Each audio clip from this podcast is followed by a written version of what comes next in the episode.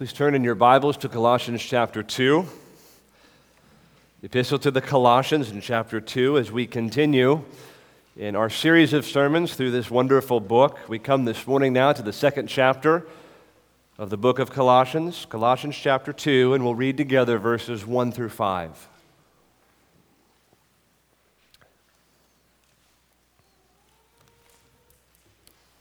Colossians chapter 2, please follow along as I read verses 1 through 5. For I want you to know how great a struggle I have for you and for those at Laodicea and for all who have not seen me face to face, that their hearts may be encouraged, being knit together in love, to reach all the riches of full assurance of understanding and the knowledge of God's mystery, which is Christ, in whom are hidden all the treasures of wisdom and knowledge. I say this in order that no one may delude you with plausible arguments. For though I am absent in body, yet I am with you in spirit, rejoicing to see your good order and the firmness of your faith in Christ.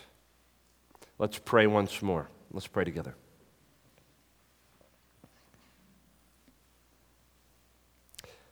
Father, now here is your word spread before us. Please speak to us through it. We pray what we know not, you would teach us, what we have not, you would give us, and what we are not, you would make us for the glory of the Lord Jesus, in whose name we pray. Amen. Amen. There was a phrase I started to hear in Christian circles beginning about 15 years ago. I don't remember hearing it much before then, uh, though I suppose the phrase has been in use for a long time. I nonetheless started to hear it and hear it often uh, beginning about 15 years ago. And that was the phrase Christ centered. Christ centered. We want to be Christ centered Christians, Christ centered churches. Publishers wanted to sell Christ centered books. Preachers want to preach Christ centered sermons. Uh, ministries want to be Christ centered. Now, that is a truly wonderful phrase and a wonderful idea. Who doesn't want to be Christ centered? But what does it mean? What does it mean to be Christ centered? There's lots of different notions and ideas about what it means to be Christ centered. I wonder if I asked you, what does it mean to be Christ centered, uh, how you would articulate what that phrase should convey? Well, we're in the middle of a series of sermons in a book that has as its theme the centrality of Christ.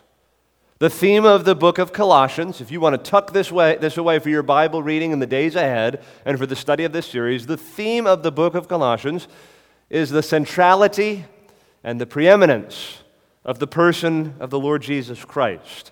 We've already seen this in the first chapter. If you've been with us in our exposition of that chapter, in Paul's opening prayer for the Colossians, in the first few verses of that first chapter, Paul opens by giving thanks for the Colossian Christians and their faith in Christ and that they are established in Him. His thanksgiving then turns into petition. Uh, Paul then prays that the Colossian Christians would grow in wisdom and understanding and knowledge and discernment so that they might lead lives that are fully pleasing to Christ, bearing fruit in every good work. Paul's prayer then in chapter 1 segues into what we've called the Christ hymn in verses 15 through 20 in chapter 1, which is centered entirely on the preeminence of Christ, his nature, his deity, his glory, his centrality, and his preeminence overall. And then, as we saw last week, chapter 1 concludes with Paul providing us with a statement about his own ministry, particularly highlighting the centrality of Christ to the message that he preaches. Verse 28, he says, Him, Christ, we proclaim. That is the center of the apostolic message for the Christians in Colossae and indeed for all Christians in every place. Now, in chapter 2, which we turn to this morning, Paul is going to begin to open up the letter's theme, which, again, as I said, is the centrality and the preeminence of Christ. And it's here in chapter 2 that Paul indicates something of the circumstances or the situation that might have occasioned this letter in the first place. I'll remind you, Paul is writing from prison in Rome. He's in the final five years or so of his life, most likely uh, in the early 60s AD. And he's writing to these saints in Colossae, whom he's never met. And we get an idea in chapter 2 of one of the things, at least, that precipitated the writing of this letter. In the background of chapter 2, and we'll see this over the next few weeks as we're in chapter 2 of Colossians, in the background of chapter 2, and at points even in the foreground of chapter 2, uh, Paul is addressing what is often referred to by scholars and commentators as the Colossian heresy. The Colossian heresy. If you're familiar with the New Testament, and if you're familiar with the Apostle Paul in particular, it's not unusual for him to address various kinds of errant or false teachings in his letters. And usually it's not hard to tell or to piece together from the things that he's writing to certain Christians the various elements and the nature and makeup of the false teaching. So, for example, if you read Paul's letter to the Galatians, it's very obvious what the nature of the Galatian heresy was. I won't go into that now. You can look into that in your own time. But the Colossian heresy, is much harder to figure out. Uh, so there just is no real parallel to the Colossian heresy in the rest of the New Testament. And rather than getting kind of the heart of the issue, we get different elements and pieces or symptoms of whatever this heresy happened to be. That said, chapter 2 does help us to identify at least few of the main elements of the heresy. And I want to give these elements to you uh, and, and we'll reference them over the next three or four weeks as we work through Colossians chapter 2. This will be context for our exposition of verses 1 through 5 today, and indeed for the coming messages. So there are, I'm saying, four main elements we can identify to the Colossian heresy in Colossians chapter 2. First of all, this heresy apparently involves certain kinds of hollow and deceptive philosophies. I'd say that's the first feature. It involved certain kinds of hollow and deceptive philosophies, which Paul refers to variously as plausible arguments, philosophy, and empty deceit.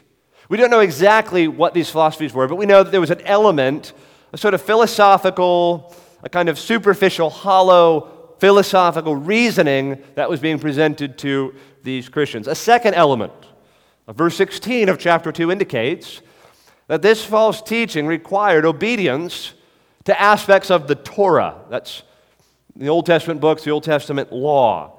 So, certain Jewish laws related to food and to festivals and to Sabbath. So, there was a syncretizing of these worldly philosophies and some adherence to Jewish law that had been fulfilled in Christ. A third element the Colossian heresy also required obedience, not just to those old covenant rules and regulations, but also to man made rules and regulations. And involved a kind of what Paul calls a spiritual asceticism. So, verse 21, Paul says, Why, why do you submit to these man made rules? Do not handle, do not taste, do not touch. And Paul makes clear these are human precepts and teachings, self made religion, he calls them, which might have the appearance of wisdom. You might think, well, this is really spiritual. See, I'm, I'm keeping all of these rules and all of these habits that have been given to me by particular rabbis and teachers and others, and aren't I very spiritual for keeping all of these particular rules? But Paul says they only have the appearance of wisdom in self made religion, but they are of no value, he says, in stopping the indulgence of the flesh. And then the fourth and final element of the Colossian heresy, and this is by far the most important. This is kind of like the bottom line for Paul and why he addresses this issue in the context of this book. The fourth element of the Colossian heresy is that it removed Christ from the place of centrality in the Christian life. It had the effect of removing Christ from the place of centrality in the Christian life. This heresy, whatever it was, conspired to cause people to shift away from the gospel and to pull people away from the person of Christ and to remove him from the place of preeminence and centrality. So, in chapter 2, what we're going to see is that Paul labors to expose how shallow and superficial this heresy is by confronting the heresy head on. He's going to identify different planks and different elements, and he's going to go right after them and try to expose them as being false teaching. But he doesn't just try to deconstruct the heresy. So he doesn't just look at the different elements of the heresy and try to pick them apart and break them down. He doesn't just deconstruct the heresy, he also sets forth in this chapter and the rest of the book an antidote against the heresy. We're in the middle of a pandemic, and we talk a lot about vaccines. This is kind of like the vaccine to inoculate you against the virus of this heresy, okay? This is the antidote that Paul is setting forward. And please don't import any debates over the efficacy of vaccines into that illustration, okay? Just an illustration, leave it where it is, okay? So this antidote is provided, and the antidote is this positively, if you want to combat this heresy, you must be properly Christ centered. You must understand what it means to be Christ centered, and you must be successfully Christ centered in your own Christian life. The antidote to this heresy is to make more of Jesus Christ. It is to promote the knowledge of Christ and a close walk with Him, to make Him central in our lives and indeed in all things. If we are Christ centered Christians, and Christ centered churches, established in Christ, focused on Christ, devoted to Christ, if He is central in everything, we will not be easily taken in by these false teachings, but will rather persevere and endure and flourish. That's going to be Paul's argument in chapter 2. He's going to go right at the heresy, and he's going to give us an antidote. To be properly Christ centered will be the means by which we become immune to this false teaching that was leading some away from Christ. So, how can we be delivered from vain philosophies and empty deceits? How can we be delivered from legalism and self made religion? The antidote is to be properly Christ centered. So, the Colossian heresy for Paul provides him with a backdrop, a context to promote and advance what is the central theme of the book of Colossians. As I said, the centrality and the preeminence of Christ. Well, still, we ask, what does it mean to be Christ centered? Sounds great. Who doesn't want to be Christ centered? I've not yet answered the question of what it actually means to be Christ centered. Well, in Colossians 2, Paul is going to urge these Christians to be Christ centered in two ways. In two ways. Though distinct from one another, these two ways unite together to define the whole of what it means to be Christ centered as a Christian and to be Christ centered as a church.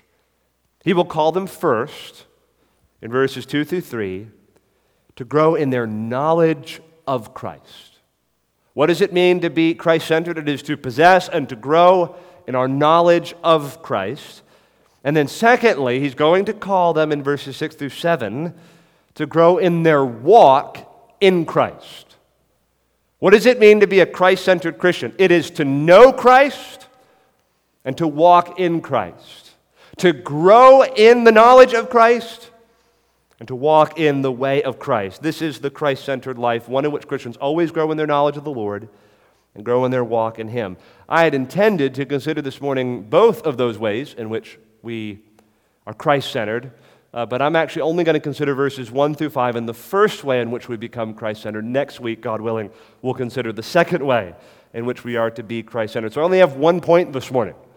Uh, consider with me this main point. How can we be Christ centered. What does it mean to be Christ centered? What does it involve? First of all, growth in the knowledge of Christ. That's the theme of my message this morning.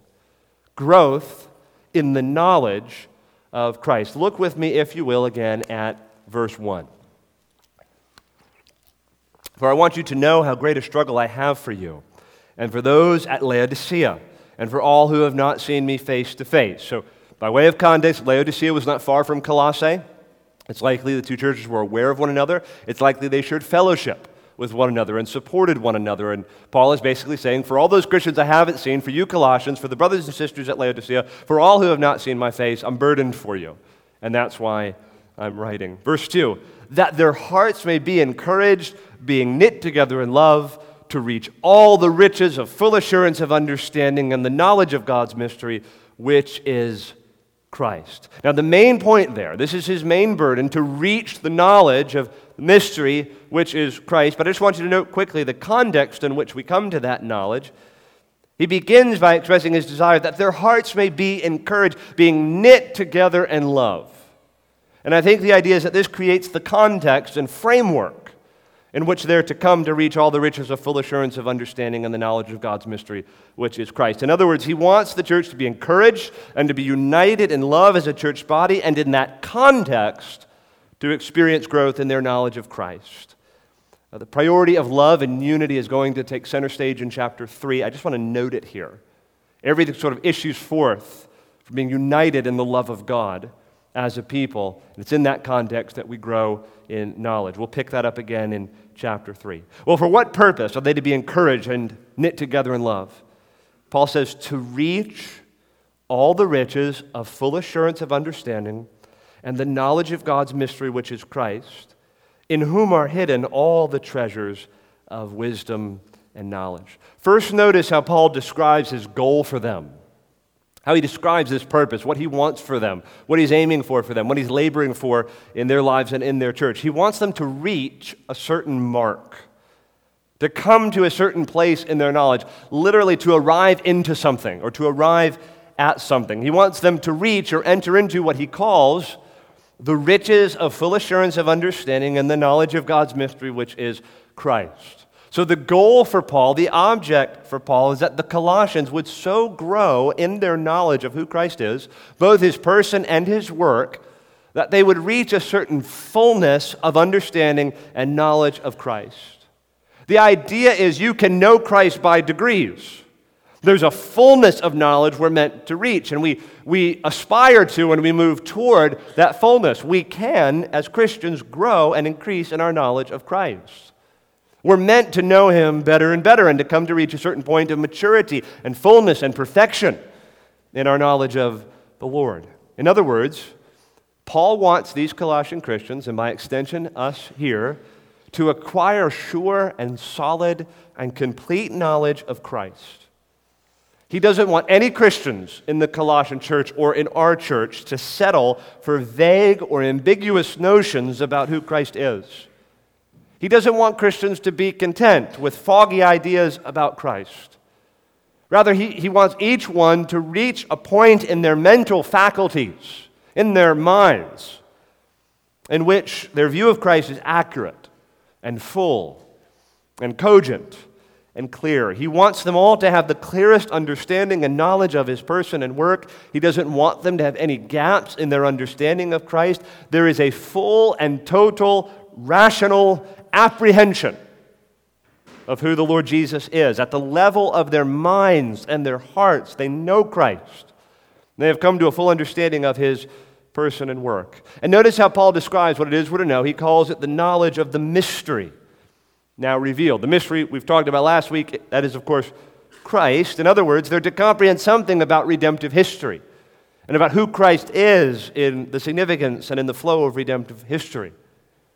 He's saying he wants these Christians to understand how the Old Testament anticipated the coming of Christ, to understand who the Messiah was to be. They're to understand that he is the divine Son and that he, he is saving now both Jew and Gentile alike. In other words, to understand the mystery of Christ and who he is and how it is that he has appeared at the end of the age to bring salvation to the nations. They are to comprehend this. And if they've not seen this before, if they've not understood the Bible's teaching on the person of Jesus Christ, they're to see it now. They're to come into a fuller understanding of the knowledge of Christ. Okay, now I want to make a transition here. This is a tremendously important point. Up until now, I've just been talking about a kind of mental apprehension or knowledge of who Christ is, knowledge of the facts about him. There is a body of data, material, facts, history, things that can be known as a body of material about Jesus. But see, the kind of knowledge Paul is calling us to is not just a kind of mental apprehension of who Christ is. It's not less than that, but it's not only that. Paul is speaking also of knowledge, listen, on the level of experience. Knowledge in terms of data that can be acquired into the mind, and also knowledge on the level of experience. What they are to grasp is not just a cognitive and rational kind of knowing, but a kind of experimental knowledge of who Christ is. The kind of knowledge that is acquired through a living and vital walk with Him. So they are to know Christ not just in the way a chemist might know the periodic table, but more like the way a wife knows her husband. You get the difference? That's worth teasing out. I can learn the periodic table. It's a series of elements and numbers and symbols and all that, and I could commit it to memory. Cognitively, I can learn the facts of the periodic table, know the facts of the periodic table, uh, have them ready in my mind, and I can make use of those facts in different ways. But they're just brute facts. That's all they are. Very important facts with a great degree of relevance for our lives, but they're just facts. But think also, brothers and sisters, and differently, brothers and sisters, about the kind of knowledge that a wife has of her husband. That kind of knowledge is so much richer and fuller and deeper than the chemist's knowledge of the periodic table. She knows plenty of facts about him, just like the chemist might know facts about the periodic table. She might know his height, his eye color, his hair color, his likes and his dislikes, what he does for work. Got to know the facts to know a person, right? But then there's the knowledge of one's husband that can come only as the product of intimate relational experience alongside him. And it's this kind of knowledge, this knowledge of experience with your husband, wives, that sort of fills out all the other factual, cognitive data you might know about your husband. It's a different kind of knowing, isn't it? And the same can be said for how husbands know their wives. Of course, you know all kinds of material and content and data about your spouse, but there's a kind of knowledge that is born out of experience. And that knowledge of experience is so much richer and fuller and sort of fills out and gives meaning to and significance to and interpretation of all those facts and pieces of data and information we might know about our spouses. This is the kind of knowledge that the Apostle Paul is talking about when he speaks of our knowledge of Christ. You have to know data and facts and information about Jesus. We should study that data and information out. At the level of our minds and our cognitive faculties, we should know Christ. But the knowledge that Paul is calling us to is a knowledge of experience that enhances and enriches all those facts we know about him. It's the knowledge of a living person. You know, think of it this way I like to read a lot of biographies. That's my favorite, uh, whatever, genre of literature, something like that. And uh, I was thinking about this, and I've been reading a biography of C.S. Lewis. Uh, I've read several biographies of C.S. Lewis, love C.S. Lewis. He was a terrible theologian, but a wonderful Christian writer and um, wonderful thinker, and uh, has so many excellent books. And uh, I'm reading this newer biography. It's called Becoming C.S. Lewis. It's the first of a three volume biography. It's by Harry Lee Poe. Fascinating biography. Giving all this insight into who C.S. Lewis was that I never understood before, that none of the other biographies uncovered. And, and I was reading this and I felt like, I feel like I finally know C.S. Lewis. Like I finally can understand the man because this was such a penetrating biography. And then, I, as I was thinking that out and teasing that out, and I, I like history, so I read footnotes and I'm looking in the footnotes, and they have like references to different sources there, and there's this journal and this letter that he's referencing and this diary or, or whatever. And I just had this thought all of a sudden. I thought, you know, all this author has access to are these scraps of content and data, these factual points. He's got these sources. But, but but what would I do if I'm reading Harry Lee Poe's book on C.S. Lewis, and then all of a sudden C.S. Lewis somehow walked into my house? What would I do if I wanted to know C.S. Lewis? Well, I'd throw the book in the trash, and I'd talk with C.S. Lewis.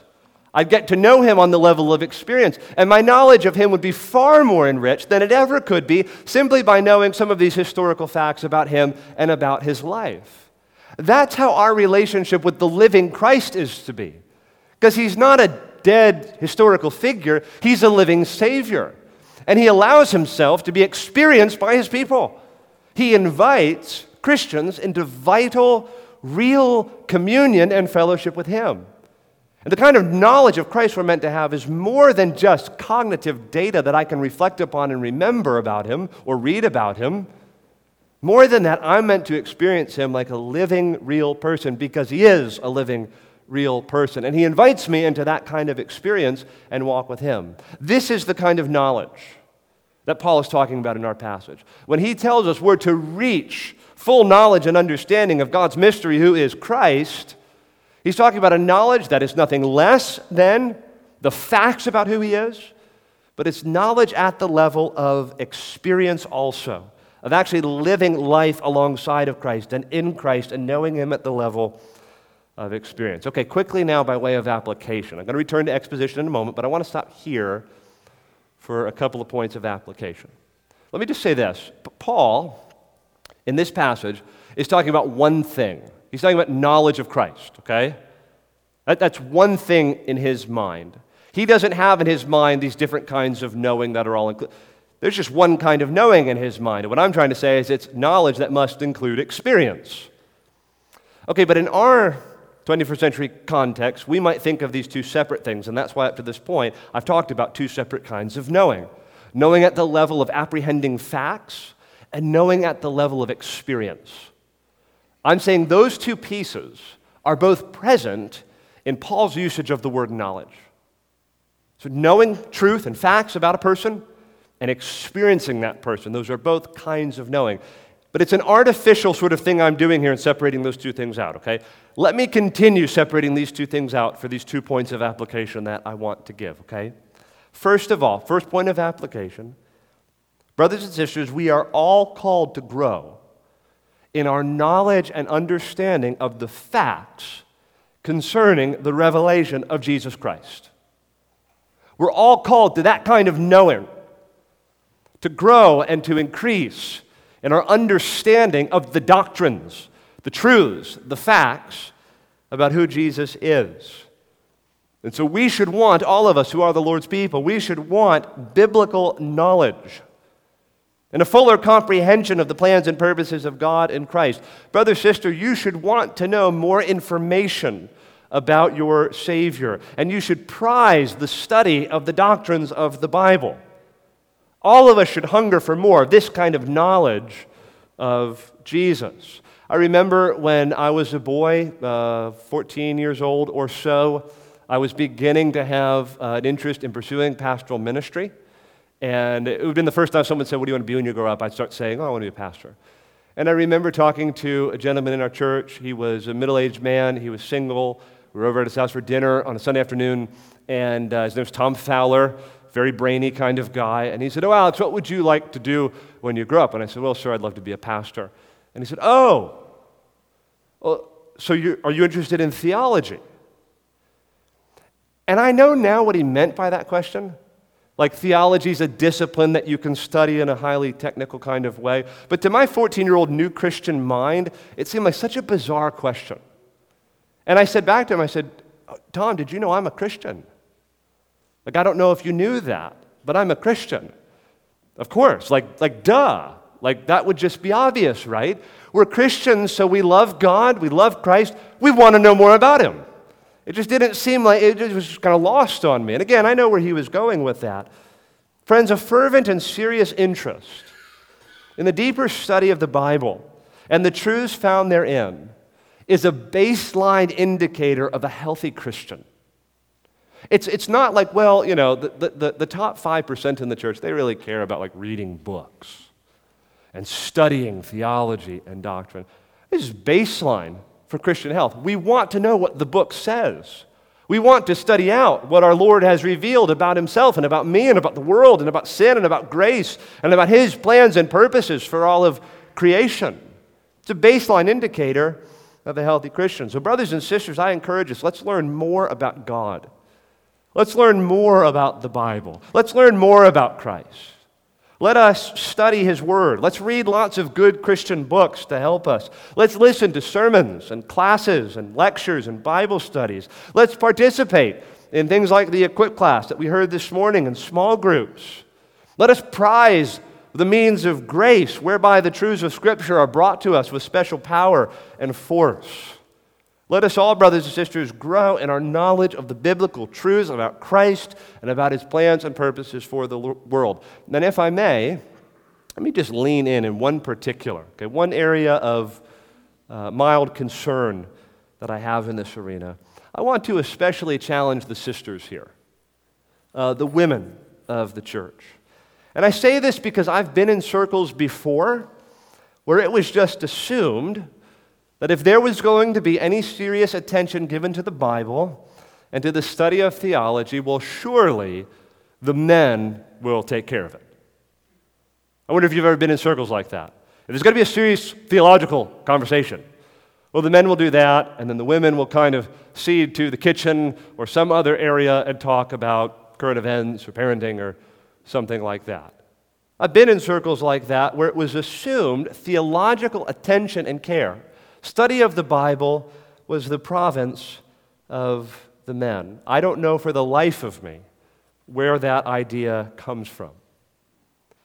But sister, you have the responsibility and the call of God to reach all the riches of full assurance of understanding and the knowledge of God's mystery, which is Christ, in whom are hidden all the treasures of wisdom and knowledge. And you don't acquire that wisdom and knowledge of God in Christ by proxy.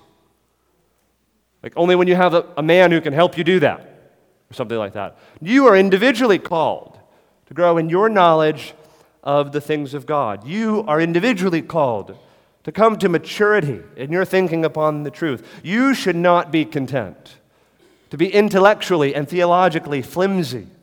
You too must love God with all your mind, and you must give yourself to growing in the knowledge of God. Why is it when churches pull together voluntary studies of Wayne Grudem's systematic theology that only the men show up for that kind of thing? I'm not saying in our church, I'm just saying in lots of different contexts, that's how it happens. Maybe a couple sisters come out to that kind of thing. Sisters, I hope you are interested in John Calvin and Louis Berkhof, Francis Schaeffer, and D.A. Carson, and John Piper, and Mark Dever. You read those good books. You study theology and the things of God, that you too might grow in your knowledge and understanding of the doctrines of the Bible. Don't lag behind your brothers. And never let it be true that serious attention to the inductive study of the Bible becomes the sole province of the men. We must, all of us, grow in our knowledge of Christ and the doctrines of the Bible. All of us must reach the fullness of the knowledge of Christ. Okay, I've been emphasizing this doctrinal kind of knowing data, material, facts, content.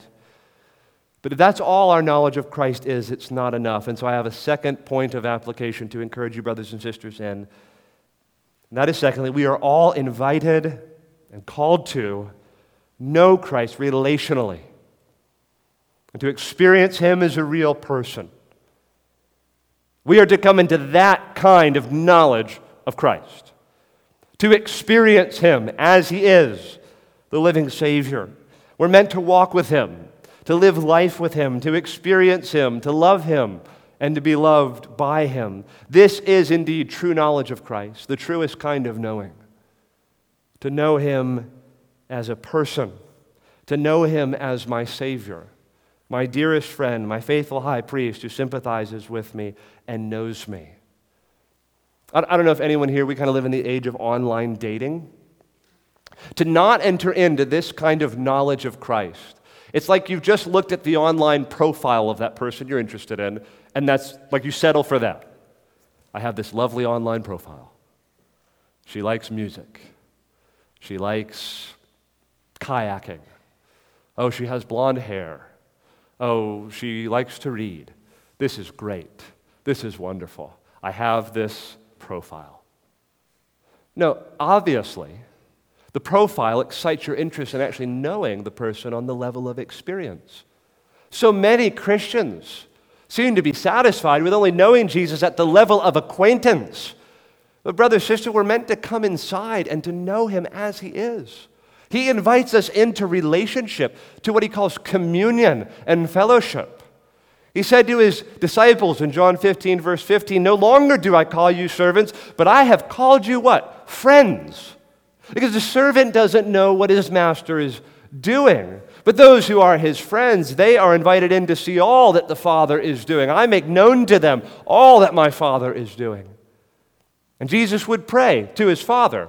Two chapters later in John 17, verse 3 This is eternal life, that they may know you, Father, and Jesus Christ, whom you have sent. This is a distinctive feature of biblical Christianity. You won't get this in any other of the world religions. Jesus is not only a God to be worshiped and adored and honored and served, he's a God to be known and experienced. This Jesus, who is preeminent over all, who's the firstborn over all creation, who's the firstborn from the dead, he says, Come inside and know me. Come, enter in. Come into relationship with me. This is eternal life, after all, that I give to all those who believe on me. Eternal life is to know the Father and to know Jesus Christ, whom you have sent. To know me as a living person, and as a living Savior, and as one's dearest friend. This is the kind of knowledge that is offered to each one of us. And friends, we should enter into it. Don't stand off at a distance from Jesus. To be Christ centered and to truly know Christ and to reach the fullness of knowledge is to know Him at the level of experience, to find Him in His Word, to find Him in the means of grace, to experience Him among the people of God, to experience Him through the gospel. Vital experience and communion is the essence of knowing God. Okay, back to exposition. Back to the exposition of the passage.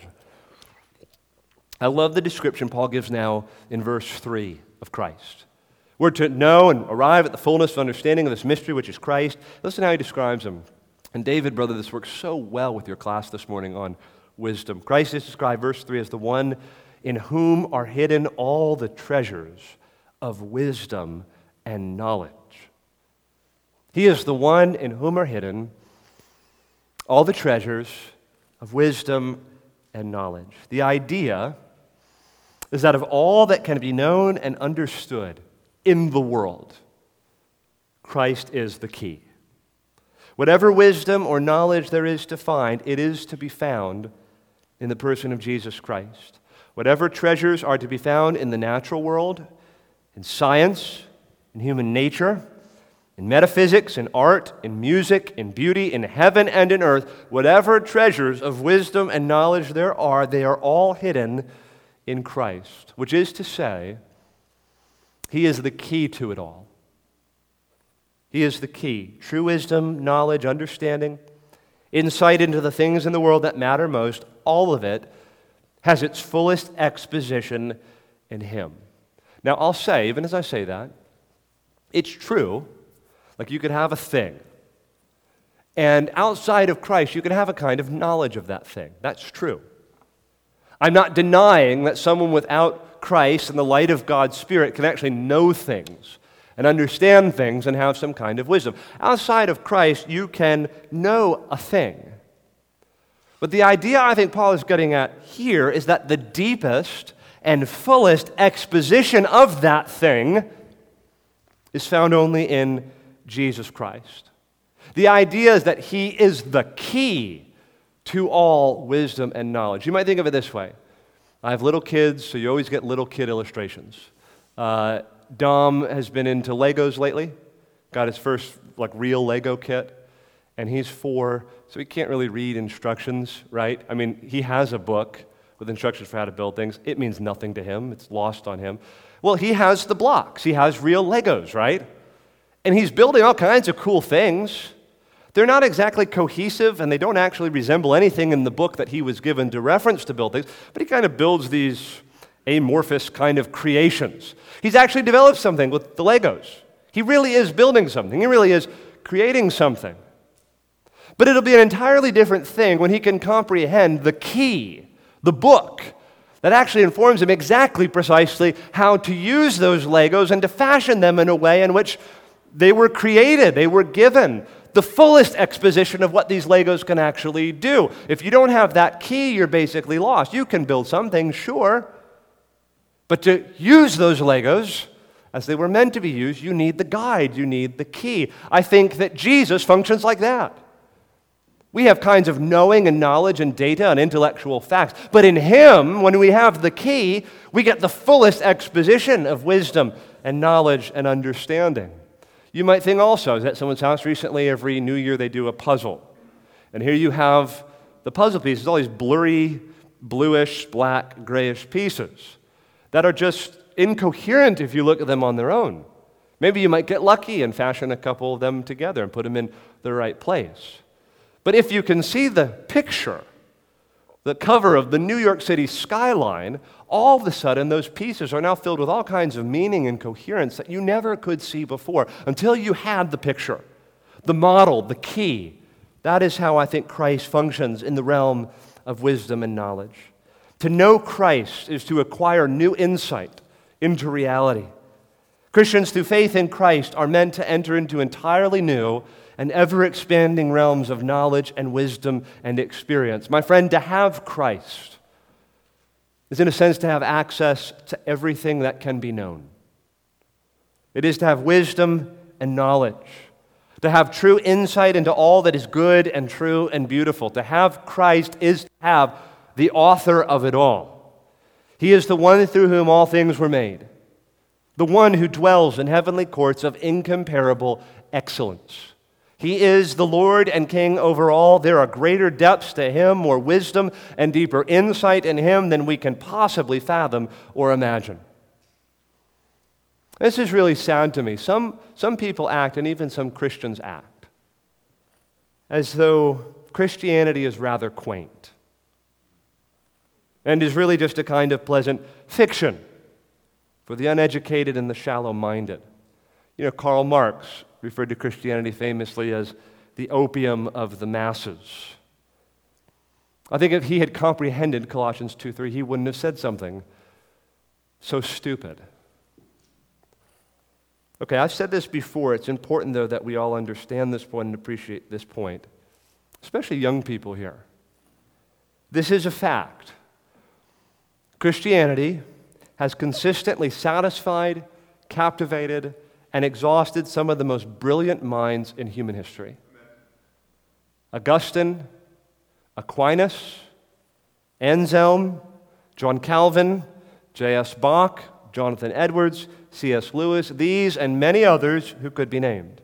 You know, Oxford University, Cambridge University, Harvard, Princeton, Yale, they all began with doctrinally Christian charters. Founders and scholars of those universities did not consider Jesus Christ to be something quaint, something for the small minded, so many of the great thinkers throughout the last two millennia, they didn't consider Christianity or Christ himself to be quaint. Rather, they found the depths of wisdom and knowledge in Christianity to be inexhaustible. The person of Jesus Christ has inspired the greatest works of theological, metaphysical, and philosophical reflection. He has inspired the greatest art, poetry, literature, and music the world has ever known. And I assure you, 2,000 years of reflection on the person and work of Christ has not exhausted the treasures of wisdom and knowledge that are to be found there. Christ is not some simple little quaint figure. All wisdom and knowledge all the wisdom and knowledge that can be known and apprehended is bound up in him. There is more wisdom in him than the pagan philosophers could possibly understand. And there is more knowledge in him than the mystics could have ever imagined. He cannot be exhausted. To know him is to have your mind and your heart and your experience endlessly introduced into deeper and brighter and fuller expositions of the truth and the greatest wisdom and knowledge that can be known. This is how Paul describes Christ, the one in whom are hidden all of the treasures of wisdom and knowledge. And his point is who could tire of such a Christ? Who's going to find him banal and quaint and humdrum? Who would want to be removed from such a Christ? Moved away from such a gospel, to know such a Savior. How can we ever remove him from the place of centrality in our lives? He is the one, after all, in whom are hidden all the treasures of wisdom and understanding. This is the one we're to know and understand. It's him. And the wonder of it all is that the one in whom are hidden all these treasures, he says, Come to me, and I will make myself known to you. He's pleased to disclose his mind and his heart and his plans and his purposes to us. And he won't do it all at once so you don't explode into a billion pieces. He's going to do it gradually. He's going to help you. He's going to disciple you. Rome wasn't built in a day. No one learns how to read in an afternoon. He's going little by little to expose his heart to us and to help us and to gently lead us and to disciple us. And if we reach the capacity that these human bodies and minds can reach, well, then he'll give us a resurrected body for the rest. But the point is this this one in whom is bound up all wisdom and knowledge, he wants you to know him. And he invites you to come to him. Well, in closing, I just want to give a brief word of encouragement to us this morning. And that is to say, we can all have so much more of Christ in our lives. Paul wanted these Christians to reach a point in their knowledge of him. He's saying you could have more of Jesus. You could have more knowledge of the Savior.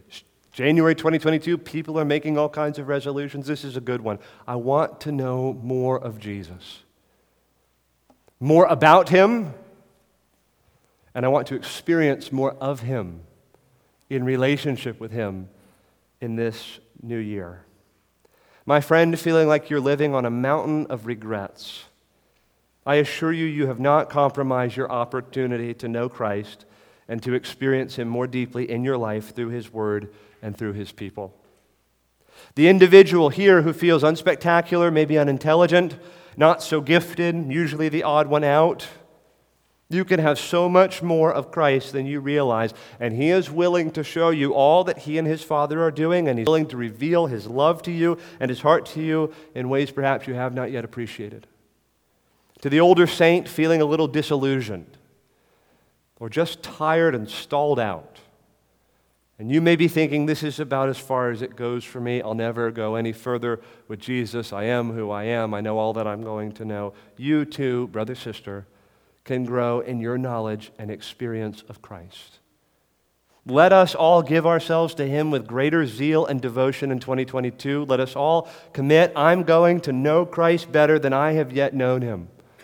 By putting to death my sin, by studying the Bible, by giving myself to the church, by laying hold of the means of grace, I'm going to know and experience Christ more than I yet have. And for some of us, that will mean coming to know and experience Christ for the first time. Maybe you're here, and of all I've been describing, it just feels kind of far off to you. Or you can understand the words I'm saying and something of the concepts I'm conveying. Think, I don't know Jesus like that. I don't even know what that would be like to know Jesus like that. I'm reminded, I don't know if I've ever shared this anecdote before. You've heard of J.I. Packer? Great Christian writer. His best book is Knowing God. It should be just like required reading for every Christian. If you were to ask me sincerely, one book, Alex, that I can read for the rest of my life, it would be the book Knowing God by J.I. Packer. And J.I. Packer tells a story, not in that book, but elsewhere, of his conversion, of how he came to faith in Christ. He was this Oxford, he was an undergraduate at the time. He talks about being in a service much like this one simple, unspectacular, basic Christian people gathering to hear the Word of God preached. And an image sort of appeared in his mind as he was listening to the message. He said it was like standing outside of a great house as a child and stepping up on a little step ladder and peeking in through one of the windows. And there I saw inside the house children playing and laughing. They were so happy. And they were playing games together, these wonderful games, and they were so happy. There's a warm fire going, and they were loving one another and playing these games together. And Packer said it was like I could understand the rules to the game, but I wasn't inside playing with them. He said, I had to come inside. I had to enter in. And then I could understand and truly know what all of this is this happiness and this joy that I was seeing reflected inside this house, inside this community. If you want to know Christ, I'm not going to give you a series of Bible verses or classes to take or something like that. If you want to know Christ, the call of Christ is simple. He says, Come to me. Come to him as you would to any other person. Come to me, he says, all you who are weary and heavy laden, and I'll give you rest. Come to me, him who thirsts, and I will give him living water. Come to me, all those who hunger, and I will be to him the bread of life. He says, Come inside and know me. You can have everything that I am. I'm gentle and lowly in heart, and I'll place my yoke upon you, and I'll lead you, and you can learn from me. If you want to know Christ in the way that I've been talking about this morning, there's only one thing for you to do turn from your sin and come to Jesus and believe on him, and you will come to know him. The last thing I want to say by way of application is actually to our brother Zach. You will soon be headed to Atlanta, actually, this afternoon. And I know you're not immediately becoming a pastor, but that is the hope and the expectation in the coming days. And as you have preached the word here many times, we expect that you will preach the word there for the rest of your life. You have nothing to give them if you don't give them Christ. Give to them the knowledge of the Lord Jesus. That's all we have to offer. That's what this is all about. Let's pray together.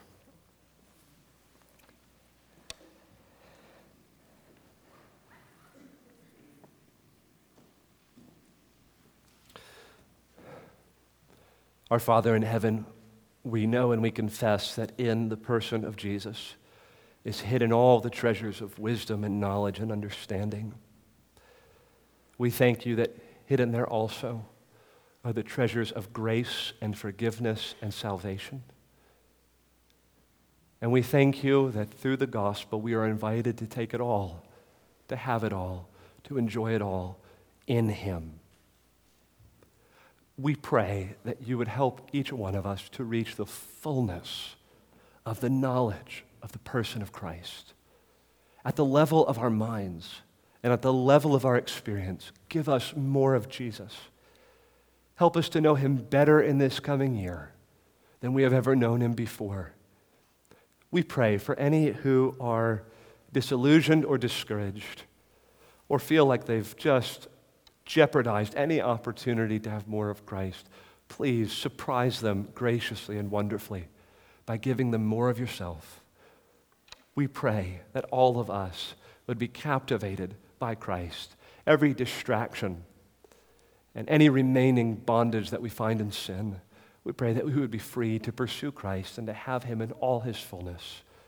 We thank you that he does not hold us at arm's length, that there is nothing in all of Scripture to indicate that He wants us to stand off from Him. But His invitation is always to come, to come, to come, and to have Him. May we have Him. Help us, we pray. In Jesus' name, amen.